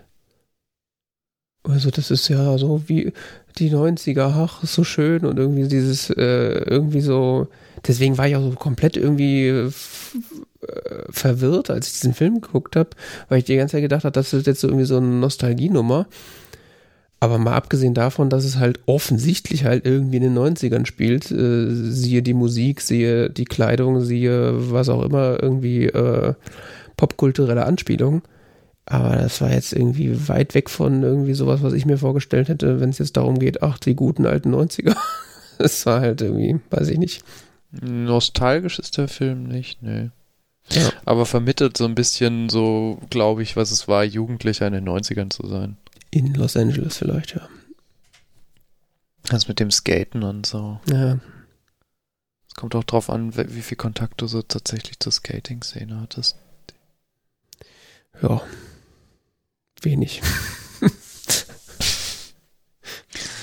ja. Ja, ansonsten. Ähm, Und ansonsten ist es halt auch sehr auf die USA zugeschnitten. Ja, ja, klar. Ähm, was, was ich, was mich stark an, was mir so das 90er Ästhetikgefühl gegeben hat, war diese, war die, die Filmästhetik im Sinne von, dass der Film ist ja gedreht auf 16 Millimeter Film. Mhm. Äh, was jetzt kein Kinoformat ist, sondern eben eher so ein, ja, Heimvideo. Oder halt ein, ein, Format ist, was, was viel vom Fernsehen eingesetzt wurde. Genau, viel vom Fernsehen und was ich auch gehört habe, äh, was halt auch viel von so Dokumentarfilmern in der Zeit benutzt wurde, weil es halt einfach kompakt war. Genau. Und äh, dazu noch in so einem 4 zu 3 Bildformat, was halt dann noch mehr so dieses Fernsehding betont. Mhm. Das heißt, ähm, wahrscheinlich das, was wir so da an Video äh, zu sehen bekommen, ist so von der Qualität ungefähr das, was äh, Fourth Grade die ganze Zeit filmt. Ja, das von Fourth Grade ist wahrscheinlich noch ein bisschen schlechter in der Fertigkeit, weil er so einen Camcorder benutzt, nicht so ein 16 mm. 16 mm ist jetzt auch nicht so schlecht. Hm. Aber diese Camcorder der Zeit, die, diese Magnetbänder und das. Hm, okay. Weil dieses mit so einem Camcorder halt Skating aufnehmen war schon ein Riesending in den 90ern. Ja, das war auch so ein, so ein Punkt, es wird ja irgendwie gesagt, dass, dass der irgendwie so super arm wäre, der Typ, aber er hat so einen Camcorder in den 90ern. Also die Kamera, also bestimmt ein Ja, das hat mich auch verwirrt. so, mich auch verwirrt. Er, er, hat nicht mal Geld, sich Socken zu kaufen. So. Ja, dann will ich vielleicht den Camcorder verkaufen. Was gefühlt hat, also als ich jung war, hat gefühlt so ein Camcorder so viel gekostet wie ein Auto oder so. Also. Ja. Ist, ja. Gefühlt. Ja, das Bildformat, ähm, das ist ja, das ist ja das, was quasi dem modernen Zuschauer so direkt ins Auge sticht, also weil es ja einfach so super ungewohnt ist mittlerweile. Was? Das ist nicht HD und digital produziert. Irgendwas ist komisch. Irgendwas ist komisch. Naja, schlecht aussehen tut es ja nicht. Also es ist ja. Äh, nein, nein, nein. Es hat eine sehr schöne Ästhetik, finde ich. Aber es also die auch die Auflösung ist, glaube ich, in Ordnung. Also ich glaube so äh, von der von der Pixeldichte jetzt in dem digitalen, wie ich das gesehen habe, war das wahrscheinlich schon relativ nah an Full HD, aber es ist halt äh, grob ein bisschen grobkörniger und halt die Farben sind so ein bisschen eingeschränkt. Ich äh, finde, man sieht sofort, dass es auf Filmmaterial gedreht ja. wurde und nicht digital. Ja, das siehst du sofort. Eben weil es ja dieses kleinere Bildformat ist, es hat so viel Gegrissel auch auf dem, auf dem Film drauf. Das, ja. Äh, ich habe so ein bisschen das Gefühl, dass das so, äh, so ein, äh, ja, so ein Griff in die Trickkiste ist, so ein relativ billiger Trick, glaube ich. Also, weil du gesagt hast, dass das gerade so, dass so dir, bei dir so die, ähm, so ein bisschen Nostalgie oder so 90er-Gefühl geweckt hat.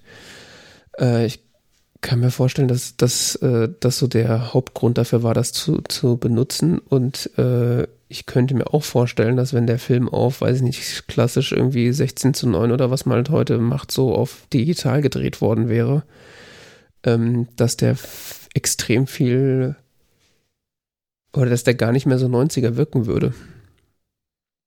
Ich glaube, das wäre ein ziemlich anderer Film, weil äh, der wirkt auch irgendwie so ein bisschen äh, nicht Art Arthouse, aber ist irgendwie so also weiß ich nicht, er hat so einen, diesen Stil, den er dadurch an den Tag legt, das ist halt nicht so für jedermann. Also ich könnte mir vorstellen, dass so Leute, die das so die erst, das erste Mal sehen, denken so, hä, was ist hier los, was ist mit diesem Bildformat, könnte ich mir auch vorstellen, dass es Leute abschreckt. Hm. Ja, ja, ja, stimmt.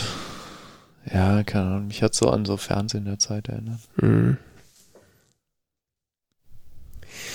Mir fällt auf jeden Fall, also es ist mir nach dem Film auch aufgefallen, es fällt mir auch jetzt auf, es ist irgendwie ganz schwer, so viel zu dem Film zu sagen. Ähm, da war irgendwie kaum Inhalt, ne? ja, also es ist irgendwie extrem schwierig, weil es passiert so, ähm, es passieren schon Dinge. Und es ist auch nicht uninteressant. Also ich muss sagen, ich war ehrlich gesagt die meiste Zeit so ziemlich gefesselt von dem Film. Ich auch. Muss äh, ich auch ganz klar sagen. Also es war nicht langweilig. Und ich habe mir auch eigentlich, also die meiste Zeit habe ich mir nur Sorgen gemacht, dass ihm wieder was passiert. Die ganze Zeit so, nee, gleich kriegt er wieder auf die Fresse. Nein. Oder jetzt äh, hier, also das war auch diese Szene auf diesem Dach, wo er dann da runterfällt, das war mir so klar, dass er das probiert und sich aufs Maul legt. Ja, äh, klar. Ich, äh, also ich saß eigentlich die ganze Zeit so an der, an der, an der Sofakante, so mental und äh,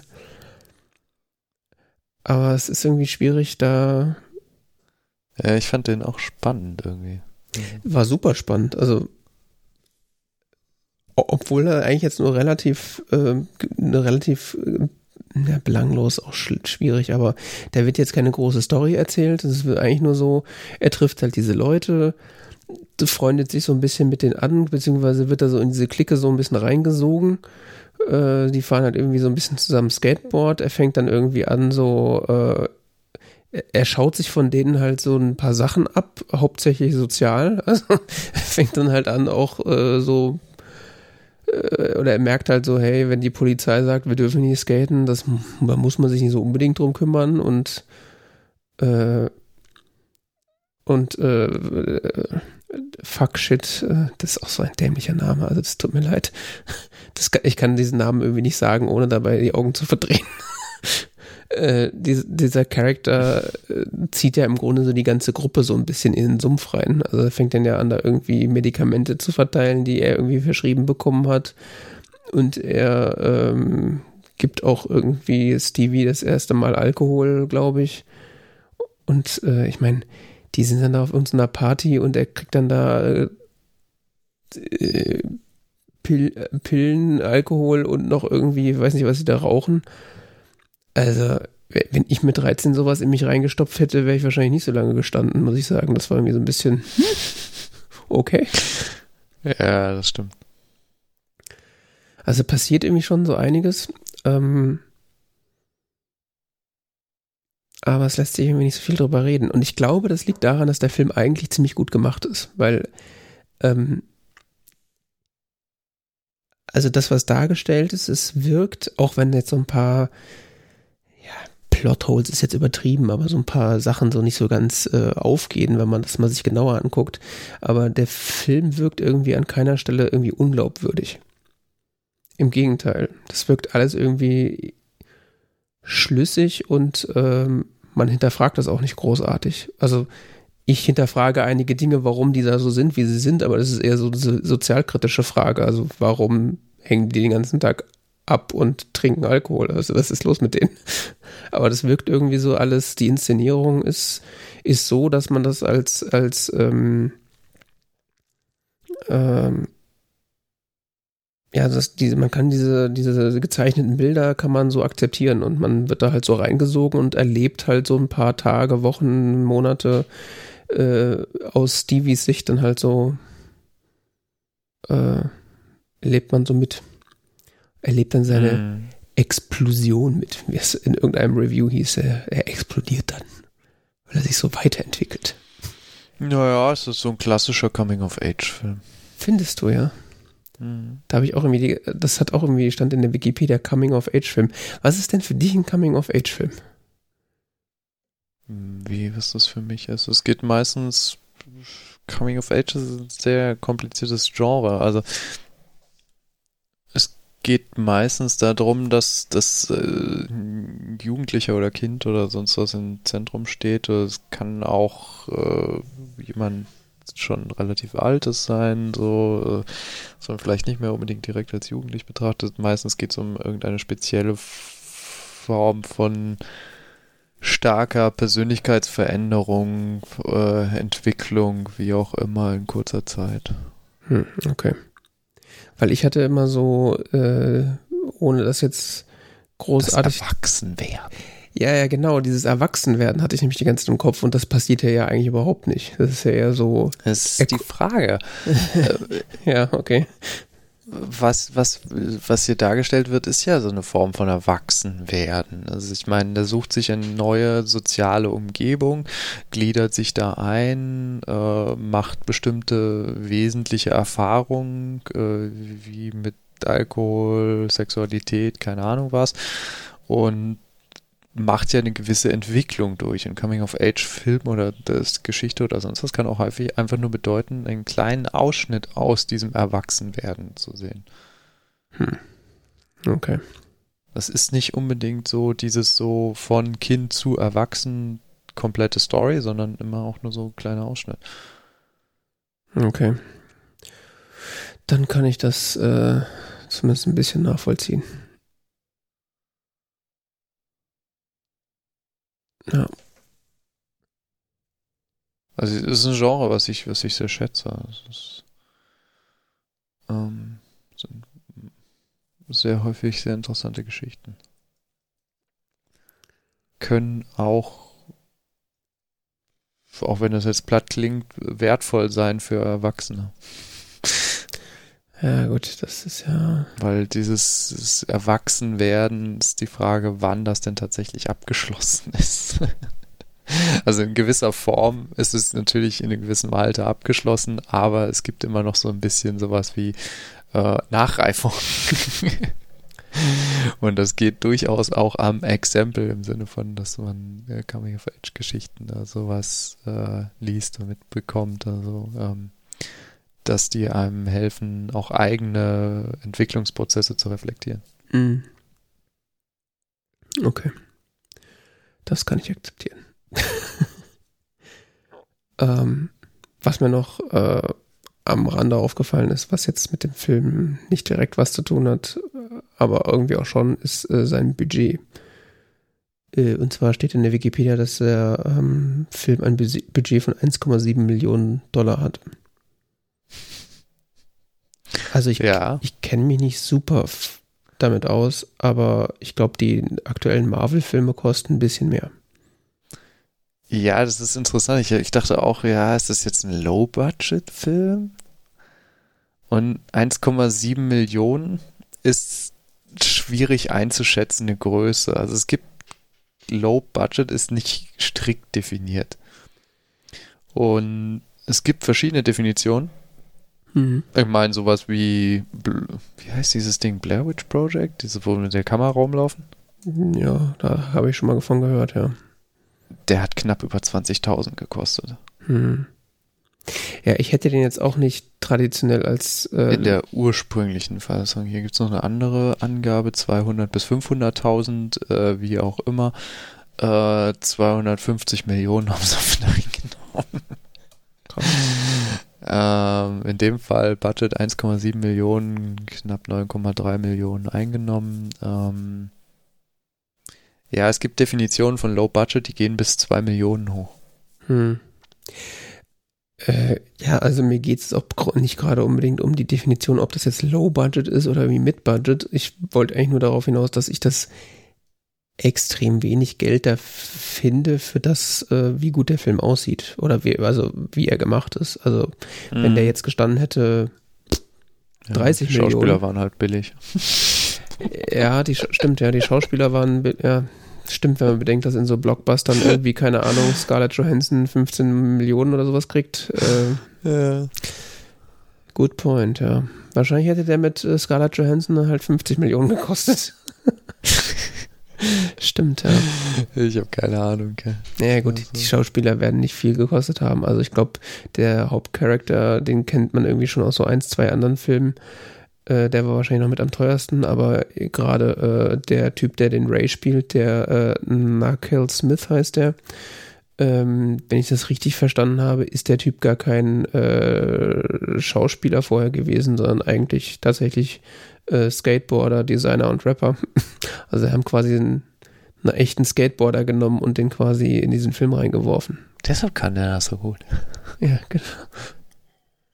Oder ich sag mal, ja, der ist nämlich vorher nur in Skater-Videos aufgetreten. Ja, wo er sich selbst spielt. Also so ein bisschen gewisse Kameraerfahrung hat er schon. Aber äh, der ist jetzt nicht irgendwie das so, dass der irgendwie schon in fünf, sechs Filmen vorher mitgespielt hat. Ja. Muss sagen, dafür macht er eine extrem gute Figur. Also die Rolle spielt wahrscheinlich ziemlich gut. Äh, ja, ja, auf jeden Fall.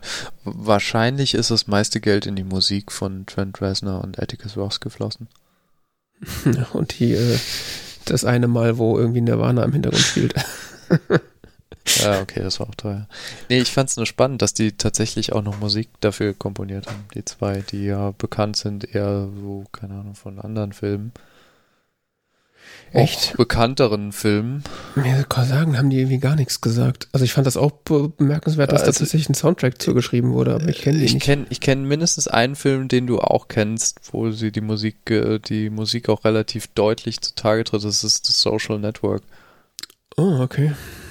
Das ist zum Beispiel deren Musik, die da sehr präsent ist. Mhm. Okay, was haben sie denn noch? Kenne ich da irgendwas von? Social Network, da ist es schon. Girl with a Dragon Tattoo, okay. Da habe ich nicht gesehen, aber ist jetzt auch kein kleiner Film. Ja, wobei ist glaube ich die amerikanische Variante, oder? Äh, 2000 Ja, mit Daniel Craig. Ja. Ja. Bird Box. Ja, okay. Ja, stimmt. Also für die, ähm, äh, für das Budget auch äh, relativ beeindruckend. Ich fand sowieso, Mhm. dass ähm, die Art und Weise, wie Musik da eingesetzt wurde, irgendwie ziemlich ähm, äh, interessant war. Also die war, es ist ja irgendwie oft so bei Filmen, dass sie ähm,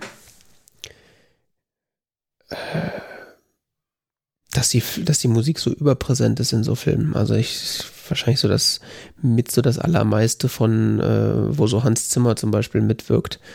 Äh, ich habe da manchmal so, also jetzt, das ist jetzt kein irgendwie, äh, soll kein Affront gegen Hans Zimmer sein. Im Gegenteil, ich finde seine Filmmusik meistens ziemlich gut, aber es ist schon so, du hörst meistens in den ersten drei Takten, dass das Hans Zimmer ist.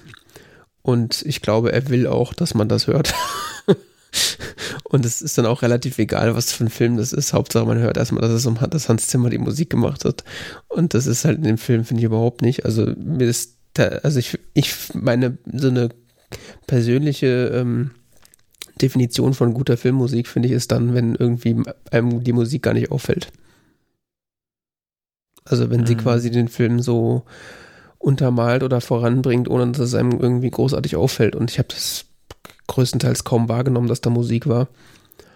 Äh, und wenn, dann war sie halt auch so, teilweise so in, den, in die Handlung des Films irgendwie mit verwoben, jetzt halt, äh, wo sie auf dieser Party ist und dann so Klass, der Klassiker quasi, wie man sich so eine 90er-Jahre-Party vorstellt, im Hintergrund läuft halt irgendwie leise Nirvana. Also es ist einfach, passt halt wie die Faust aufs Auge. Ich meine, es war auch offensichtlich, was, was sollte man auch sonst machen, außer das Gejaule von äh, Kurt Cobain irgendwo in den Hintergrund äh, zu stellen.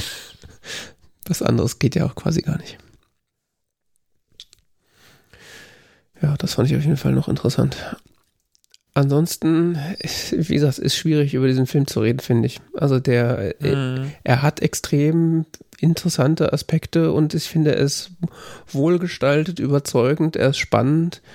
Äh, er hat mich nur auf dem völlig falschen Fuß erwischt, weil, wie gesagt, hier steht Coming of Age Comedy Drama. Da war für mich Comedy gleich null.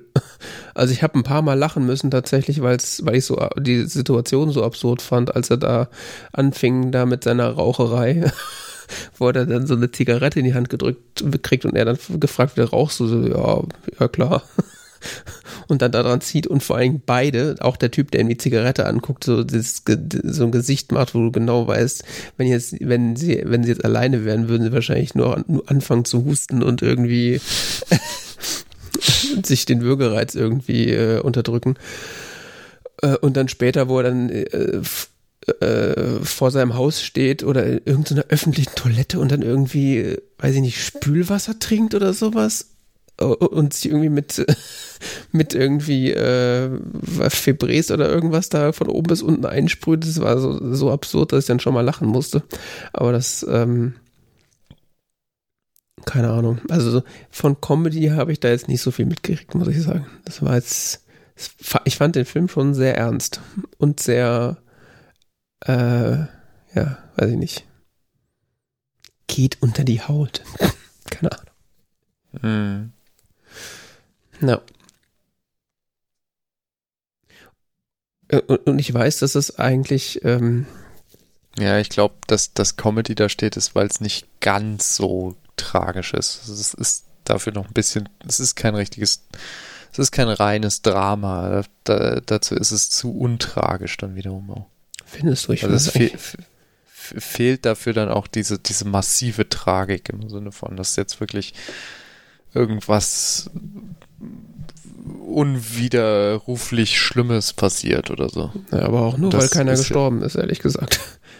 Ja, aber das wäre ja die Definition von Tragödie in dem Fall, dass wirklich irgendwas Massives passiert und das tut ja nichts, wird ja immer wieder aufgelockert durch dann entspannte, lockere Szenen. Ich weiß nicht, ob das jetzt die Definition von Drama da ist so. Ja, der Film ist definitiv, wenn man jetzt Comedy, Drama als so, oder Melodram oder wie auch immer, wenn man das so als, als Spektrum sehen würde, wäre er eher mehr beim Drama als beim Comedy, klar, aber trotzdem, es ist nicht ganz durchgängig tragisch. Es war auf jeden Fall für meinen Geschmack deutlich tragischer, als er hätte sein sollen, wenn da steht Comedy drauf. ja, okay.